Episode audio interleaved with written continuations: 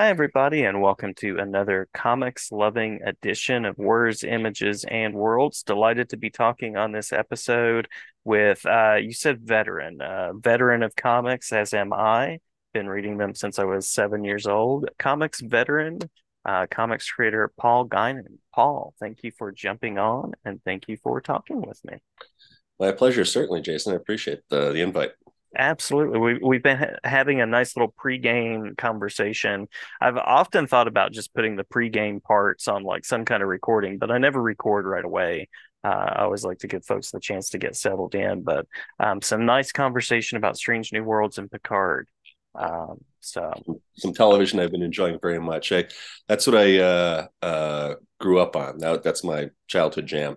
And in fact, actually, one of your questions that you sent in the email was um, how'd you get started in comics or what's your first memories of comics? And uh, mm-hmm. i have to say i've i didn't get into i was like almost born into it. I remember the earliest uh, memory i have of drawing comics is taking a eight and a half by 11 sheets of paper and making my own little tiny little four page comic. And then i would draw star trek comics but not like the adventures of kirk and spock that i was seeing as a kid but i would create my own characters in my own ship and have them go on adventures. And uh, so, so, so Star Trek has been an integral part of my comic thing for a long time. Although I've never actually worked on any Star Trek comics whatsoever. So, maybe. I, I would love to see that. I would love to see that. And and you've worked in a variety of shared universe material. I mean, th- there's Chronos and your original takes, but uh, mm-hmm. and, and, work that you've done for Dark Horse Presents DHP mm-hmm. as it's styled in places. But you've also worked on uh, things for Alien and Terminator and some of those pieces. Uh, one of my favorites, uh, in light of the new Indiana Jones movie having just come out, was Sargasso oh. Sea. Um, so uh, right. the, the Pirates and Indiana Jones book that you did uh, for yeah. Dark Horse. Um, so You've been looking at my resume. well, I, I, these were things that I that I've read as well. So uh, it's yeah. yeah. For a second there, I, for a second there, I thought you were gonna when you were talking about Indiana Jones on top of Aliens. I thought you were gonna re- refer to. Uh, we did a two-part DHP story, Advent and Terminus, um, that became the basis to, uh, for the first Aliens versus Predator movie.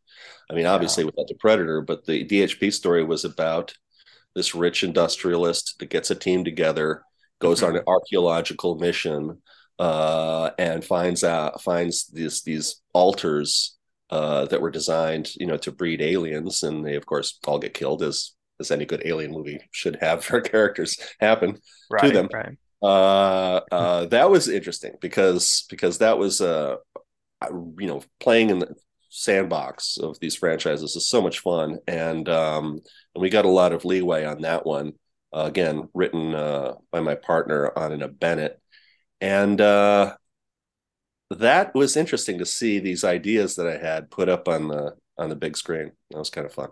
Oh yeah, yeah, absolutely. And um, I mean, I was a DC person oh, initially. Oh, but it, sure. it wasn't long before I was straight into Dark Horse with the things that they were creating, and mm-hmm. even the like the Batman versus Predator stuff. I was like, oh my gosh, this is the two universes that I love. Oh, yeah. So, um, uh, Dark Horse was doing some really cool things in the early '90s, and over time, bringing in some really interesting licensed content to to share about, which was just scary enough for me as a young reader that I can enjoy it. Yeah absolutely. And and even when they i mean that's how they that's the initial success of their company was based on doing these licensed properties. That was huge hit for them to do these things like terminator and predator and alien.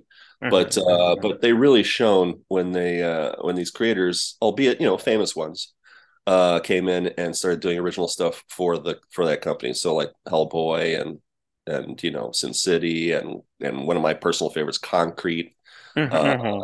Um, uh, that's that's when the that's when they really, for me, you know, really uh, uh, stepped up to the plate. You know, started having their own identity.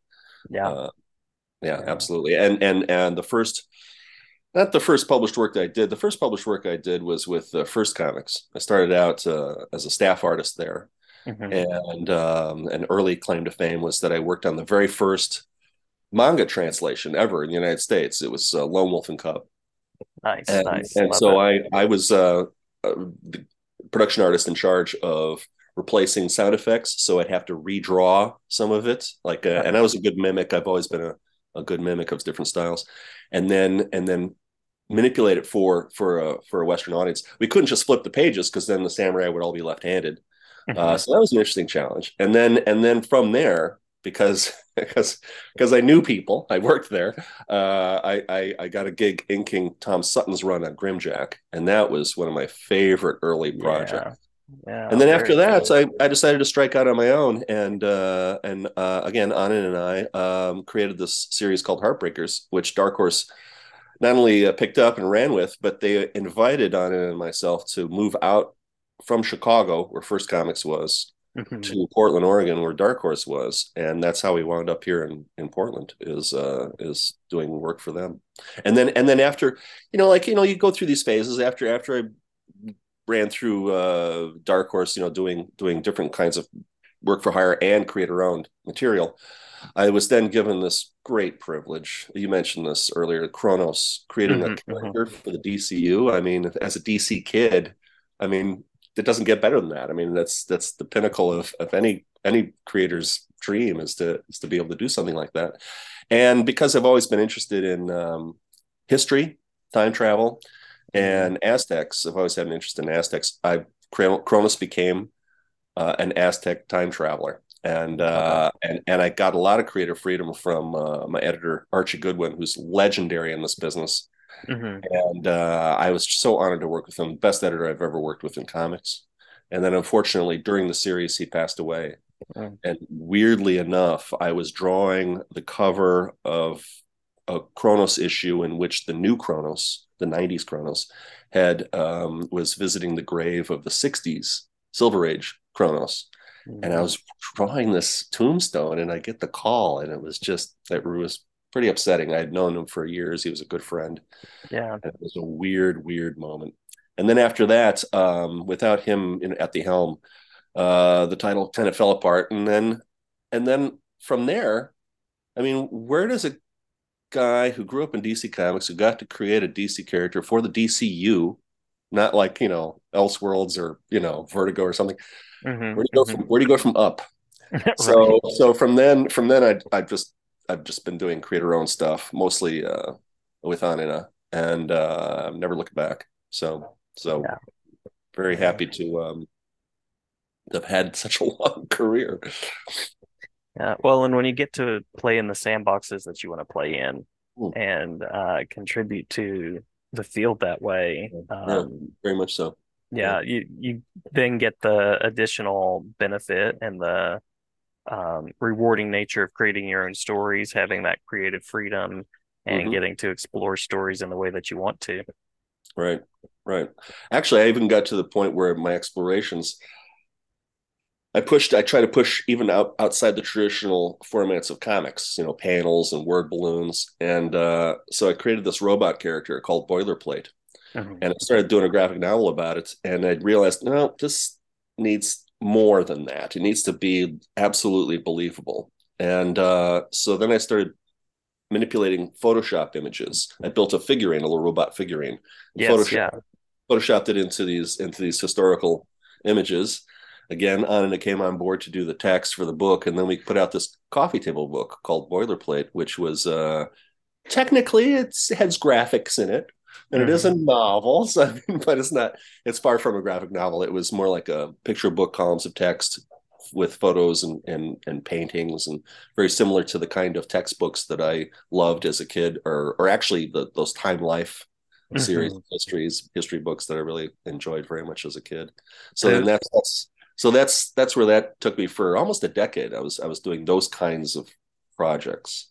Those And those were such a staple of visiting people and being like, "Oh, what do you have on your coffee table?" Oh, okay. Um, yeah.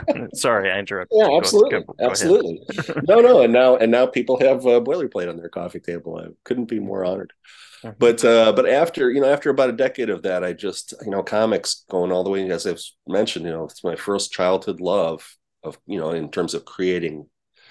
So I went back uh, just recently, uh, uh, 2016. I started to um, do a serious research dive into a new project, uh, which I'm working on now.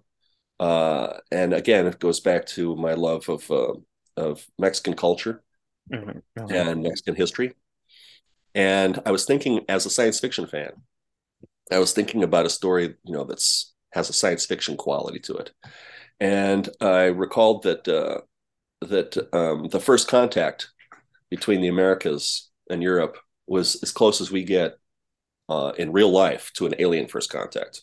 Because yeah. as we know, you know, Asia and Africa and Europe, they all knew about each other. They're all, you know, benefited from each other. Like Asia and the East gave Europe all this technology, the wheel and looms and things, and uh, paper.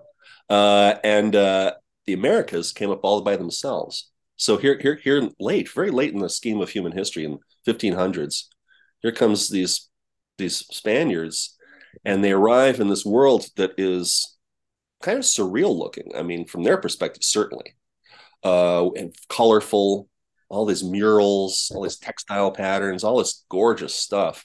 Mm-hmm. And it's very, it has very much of a science fiction feel. And so to, to go back to my other childhood fascination, Star Trek, the way I would describe it to Star Trek fans is what if a starship from the Mirror Mirror universe shows up at the Klingon homeworld before it's developed warp drive? Mm-hmm. That's the way I think of the Cortez Montezuma meet is is on like science fiction terms like that. So that's that's my current um, my current project that I'm working on for the last few years and probably be working on for the rest of this decade. It's a it's a big epic multi hundred page magnum opus. It's my you know I've been I've been doing this for so long. I figured out well I've got about uh, you know I've only got so much I've got less time ahead of me than I have behind me. So I I hmm. should probably do the the great work mm-hmm, mm-hmm. Yeah, yeah. Well, and um, I love the mingling of science fiction, history, mm-hmm. um, comics, and and all of those elements that you bring together. And I think that you know we we sort of have the the places that comics typically go, but I think when you infuse those elements in, it uh, makes for something rich and new. Absolutely, absolutely, and and like to me, like even just doing historical fiction without in in interjecting it with any supernatural or preternatural material mm-hmm. that itself is like a whole like world building transporting adventure where you you you know you're not only leaving your your your place wherever it is your time time and space you know you're going to a completely other place and it's it's just it's so much fun for me to uh, to be able to uh, take my love of history and combine it with with fantasy and science fiction and and uh, unusual weird weird stuff so Love that. Love that. Um, any other kind of landmarks along the career that you want to mention? Folks that have been particularly kind, experiences that have been particularly generative mm. before we talk mm. about um, those connection points that readers can have with you. Yeah, well, there's in terms of uh, well, I mean, I kind of ran through my the the big the big things. Uh, let's see, uh, Heartbreakers, Grimjack, Chronos, uh, mm-hmm. um, my current project, Aztec Empire. Um, but uh, but yeah, the people that you meet along the way. I mean, sometimes you know, there's um, it can it can be derailing. Like there's like there's been situations, certain companies and stuff who have had, let's just say, uh, toxic uh, personnel. Uh, sure. And then, as in all types of work, yeah, yeah. Right and then uh, but then there's you know these these just people these sweethearts that you meet and and uh, i mean like one of them was archie goodwin i'm sorry he's no longer with us anymore but uh but uh when i'm after you know living here in portland for a while uh you you know you develop you network with the local comic shops and the and the people who who live here and at a certain point uh some friends and i just decided hey you know let's uh instead of all of us working at home uh, let's set up a studio. Mm-hmm. And so, uh, so uh, good friend Steve Lieber and my best friend on the planet Earth, David Hahn, mm-hmm. and a few other people, some great, just really just not just talented, but just good people, you know, like Ron Randall, Pete yeah. Woods. Um, uh, we all got together to to um, found this thing, which at the time was called Mercury, Mercury Studios, messenger messenger of the gods, the patron yeah. saint of artists. And uh, at a, at a, after a certain point, we uh, we wound up changing the name um, to uh, it's the current name is Helioscope, Helioscope Studio, mm-hmm. and uh, it's been geez like t- two decades now. And the people that I've met through that studio, because you know we'll have new members come in, some members will leave. Um, it's just it's we've had a really excellent streak of of just really great, talented people who have worked there and continue to work there. Like there's this, and and some of my favorites are like you know the husband and wife teams because uh, mm. because of my own you know backstory with uh, Anina Bennett, uh, my current partner, and uh, so like I love I love the idea that like the Bandette people, Colleen Coover and Paul Tobin, you know, uh-huh. are, are, uh-huh. from that studio, or um, or uh, you know, uh, uh, geez, I'm having a brain seizure. Um, it's all good. It's all good. Having, I'm having a Mitch McConnell. um, I, I, like that. That's good reference. Good reference. but uh, uh, oh, right. There's uh, uh Ron Chan and Cat Farris are just uh, sorry, kind of under the radar talent. I mean, they've they've yeah. done some things like you know, some Plants versus Zombies, or, or forget the titles. Um, uh, Kat does this wonderful book called The Ghoul Next Door, Yes, uh, yeah. Uh-huh. It's uh and and then and then we have like just these super talents like uh Jonathan Case, uh, mm-hmm. who's just came out with this book, just gorgeous thing called um, uh, Little Monarchs about uh, mm-hmm. migration of butterflies, and it's just stunning. Yeah. And then and then and uh, and then this and then the, I talk about under the radar. We have this guy in our studio. His name is Jack Cole, and he his work is like, what if Mike Kaluta and Mobius had a baby. I mean, nice. it's it's it's stunning stuff. So so I'm just really honored and privileged to, to be able to share space, you know, and friendships with these amazing, amazing talents. Very cool. Very cool. Yeah, I had um, Jonathan Case on a few months back because mm-hmm. one of my colleagues, uh, a friend of mine that teaches at App State, used Little Monarchs in a class they were teaching. Nice. And uh, yeah, just just adore his stuff. Um, back before Little Monarchs, and of course currently. Um, and then Cullen Bunn is going to be on a an Ooh. upcoming episode okay. as well mm-hmm. um, from Ghoul Next Door. So yeah, right.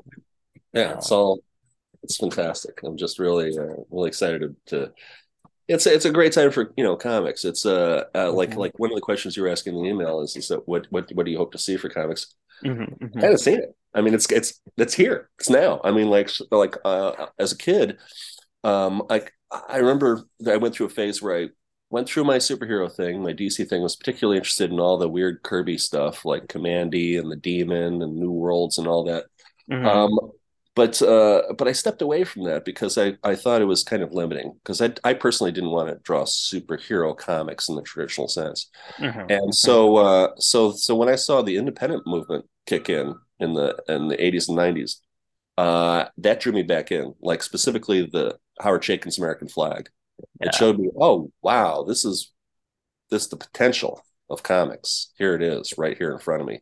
And then since then, in the just last couple decades, we've had an explosion of like biographical comics, historical comics, uh, comics about science, mm-hmm. um, you know, uh, all kinds of wonderful things, and and the formats, you know, because of the internet. Now you have like these weird vertical formats, like on Webtoons, or like the the format that I'm using for my webcomic Aztec Empire is a landscape instead of a portrait. And so you have all of these, uh, not not just um, genre uh, explorations, but also format mm-hmm. explorations. Mm-hmm. And uh, so, like, I can't even keep up. There's just too oh, much, yeah. too much good stuff out there for me to even uh, keep track of. and it keeps me busy as somebody that recommends books in the medium, but also somebody that tries to, you know, feature authors and artists and things. Um, uh, there's a wide range of work out there to explore. So, uh, yeah, it's a good time to be a reader. Oh sure. yeah, very much so. My shelves are filled up though. I've got to figure out some other some other situation. I have yeah. to maybe do some rotating. I have to get have to get rid of some of my older books. I'm sorry, sorry guys, but we need oh, to make yeah. room. I'm sure they they there's a good home out there somewhere um, to to pass on the love. But yeah, I have have a couple of stacks of my own.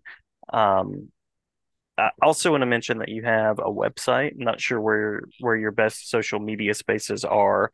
Oh no, um, yeah, the, but... the, website. Yeah, mm-hmm, it's uh, mm-hmm. bigredhair.com. Yes. Uh, mm-hmm. and uh, when you go there, uh, the homepage uh, right there is uh, features the Aztec Empire uh, webcomic I'm working on. I have about eight pages, uh, eight pages. oh, I hope not. I have eight episodes uh, up so far. Each episode is about 10 pages with five pages of illustrated endnotes because it's very important for me to everybody understand that what you're reading is as nonfiction as is possible. Mm-hmm. Uh, every page uh, has I give you know the reference materials, the the the source where where this information comes from, and uh, my hope is for it to be uh, not only just you know collected and read in a physical format, which hopefully I'll get the volume first volume out maybe next year. Mm-hmm. Is uh, I would like for it very much to go into uh, classes and curriculums uh, yeah. that teach um, you know uh, American studies, mm-hmm. pre-Columbian Mesoamerican studies, and and I've I've I've been very honored to have been um, accepted by the Mexican community. For two years, I did outreach and uh, made relationships and connections, and then spent. Uh, and then Anina and I went down to Mexico City for a couple weeks as a research trip and visited all the all the uh, locations, all the archaeological locations, and met with all of our uh, consultants on the series and I, I don't just have you know consultants uh, for the Aztec side of the story. I also have a, a guy in Spain who's consulting on like you know the kind of Spanish armor that was used by conquistadors and stuff like that. So some of the research is actually takes more time than producing the work wow. itself. But um, but yeah, you can read it at bigredhair.com and there's no paywall. It's absolutely free. But I do have a Patreon.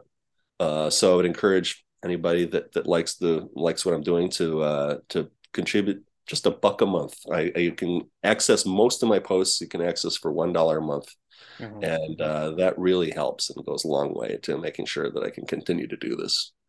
So, and then aside from that, you know, the social media current social media situation is like it's a little so messy. Fragmented. It's fragmented. so yeah, you can like you know can you can do searches on your favorite social media for you know Aztec Empire. Like I'm obviously I'm on Twitter. It has its own account. I'm still mm-hmm. going to call it Twitter. Uh, Aztec sure. Empire. And then uh, Aztec Empire 1520, I believe, is the Twitter account. And then for the other ones, it's under my name. So you just look up Paul Guinan and you'll find me on um, Blue Sky and Threads and and you know and then of course i've been on facebook forever so you'll you'll find not only my page on facebook but you'll find an aztec empire page as well you know like a separate page there. So so even though I've you know even though i don't post a lot i have a lot of way, a lot of avenues a lot of ways you can get in touch and and uh and uh, comment or question you know what i'm up to. Awesome. Awesome. Awesome. And as someone who is um, part of the education community i will share the website with folks out there that are history teachers as well hmm. as I, I'm a an English teacher, but American literature tends to be a big part of that. So glad to share about your your work with younger readers as well and educators. Yeah, the only the only issue is, is that it's it's um there's a couple of scenes, violence scenes. There's a scene of sexual assault. I mean, it's the yes. story is pretty rough. So um as, as a historical story would be. Right. So I would say it's like PG 13. Yeah. You know, yeah. So something along those lines. Um, but yeah, it's already being used by a few uh, professors in, in class. And actually, one of my personal honor to me is, is that the leading historian on the subject of Aztec history, and especially Cortez Montezuma, uh, is this man named uh, Matthew Restall, who's a professor of Latin studies at Penn University. Mm-hmm. And he uses it in his classroom. And it's just like, that's yeah. So work work well spent. Uh, right. To, yeah, right. For, build it, that authenticity. Yeah. Right. For comic book fans, that would be like Jack Kirby saying, uh, "Read my comic." You know, right, like I mean, right. read read my comic. I would just like what. Mm-hmm, mm-hmm. love it. Love it. Uh, well, anything that we've missed in the interview that you want to make sure to mention uh, before we close out? Um, I, you know, I'm, I'm sure after we close out, I'll, I'll think of something. I can always edit things back in too. Oh no, um, that's that that's okay. We covered we covered the bases, and and I know that this is you know not meant to be like a two hour you know podcast. That's true. That's you know, true. Keep it uh, succinct. I think I've I think I've covered what I can. So just visit visit me at uh, Big Red Hair. Awesome, awesome. Well, thank you so much, and glad to talk again anytime. Thank you, Jason. I really appreciate it.